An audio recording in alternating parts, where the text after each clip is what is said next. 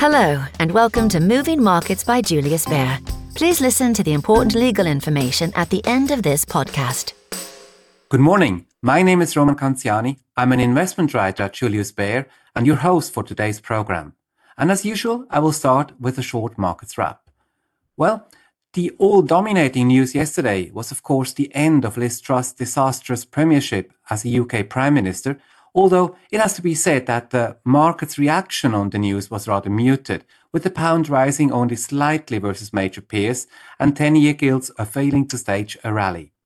It seems very much that traders were not surprised about the end of her premiership. Overnight, however, the British pound came under pressure as consumer confidence numbers for the UK came in significantly weaker than expected, near to historic lows, spelling trouble for businesses already suffering from weakening demand in the economy. The UK's Conservative Party, meanwhile, seems desperate to draw a line the Liz Truss case, announcing a rapid leadership contest. And as you might have guessed, supporters for, of former Prime Minister Boris Johnson have begun Bring Back Boris calls for him to replace his successor just months after he was ousted himself. In the US, the stock markets fell after a pretty decent start to the day to end at the lower end of their trading range.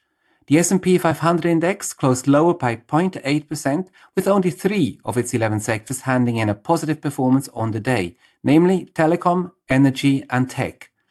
Laggards were industrials and utilities yesterday. One of the main drags on the markets were US Treasury yields, which headed higher once again, crossing the 4.25% level in the 10 year area due to continuous Federal Reserve communication that the US central bank is likely to keep on drastically raising its policy rate to well above 4% this year to combat inflation. In the FX space, the US dollar keeps strengthening meanwhile, trading above the 150 level versus the yen.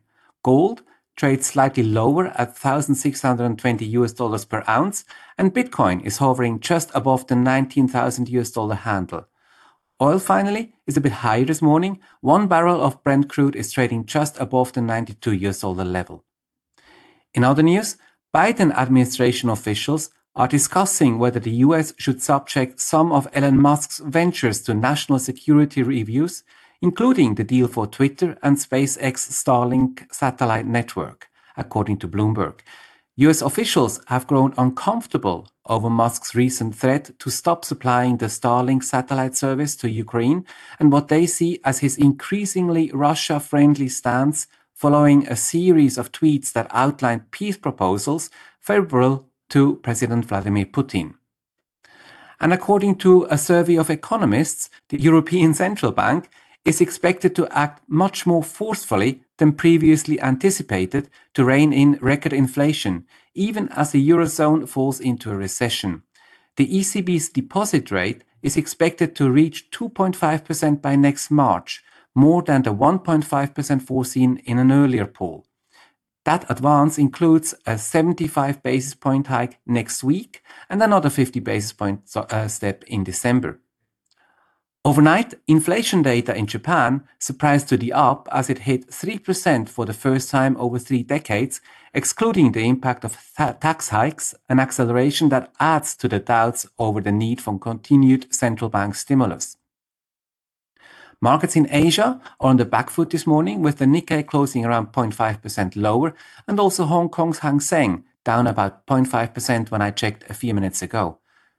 In terms of things to look out for, uh, the calendar is pretty thin today, but UK retail sales have already come in this morning, disappointing across the board, with retail sales including auto fuel for September at minus 6.9% year on year. Expected was a number of about minus 5%.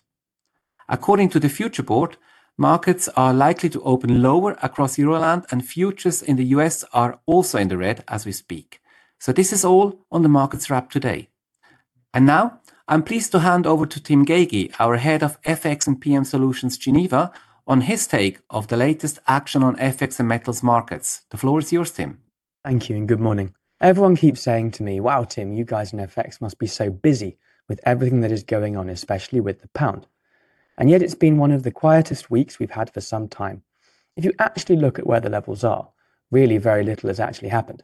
We are certainly seeing some volatility, especially in the pound, of course. But yet again, this morning we are at 112 more or less. So unless you are willing to range trade and try to pick up 100 pips, it is quite hard to do anything.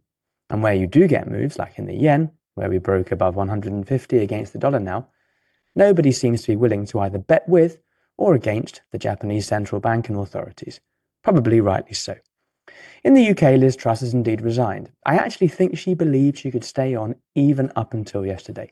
I guess a certain level of delusion is now uh, essential to be a modern politician. And who will replace her? Well, Sunak seems to have a decent chance, but a sizable chunk of the Conservative Party hate him. Jeremy Hunt said no thanks, although a politician's assurance is not worth very much, but I cannot really see why he would want the job. Penny Mordaunt is liked but a bit lightweight, while Ben Wallace is also popular internally, but rather unknown outside of the party. So who does that leave? Yep, Voldemort himself, fresh from a Caribbean holiday, shaggy blonde hair flowing.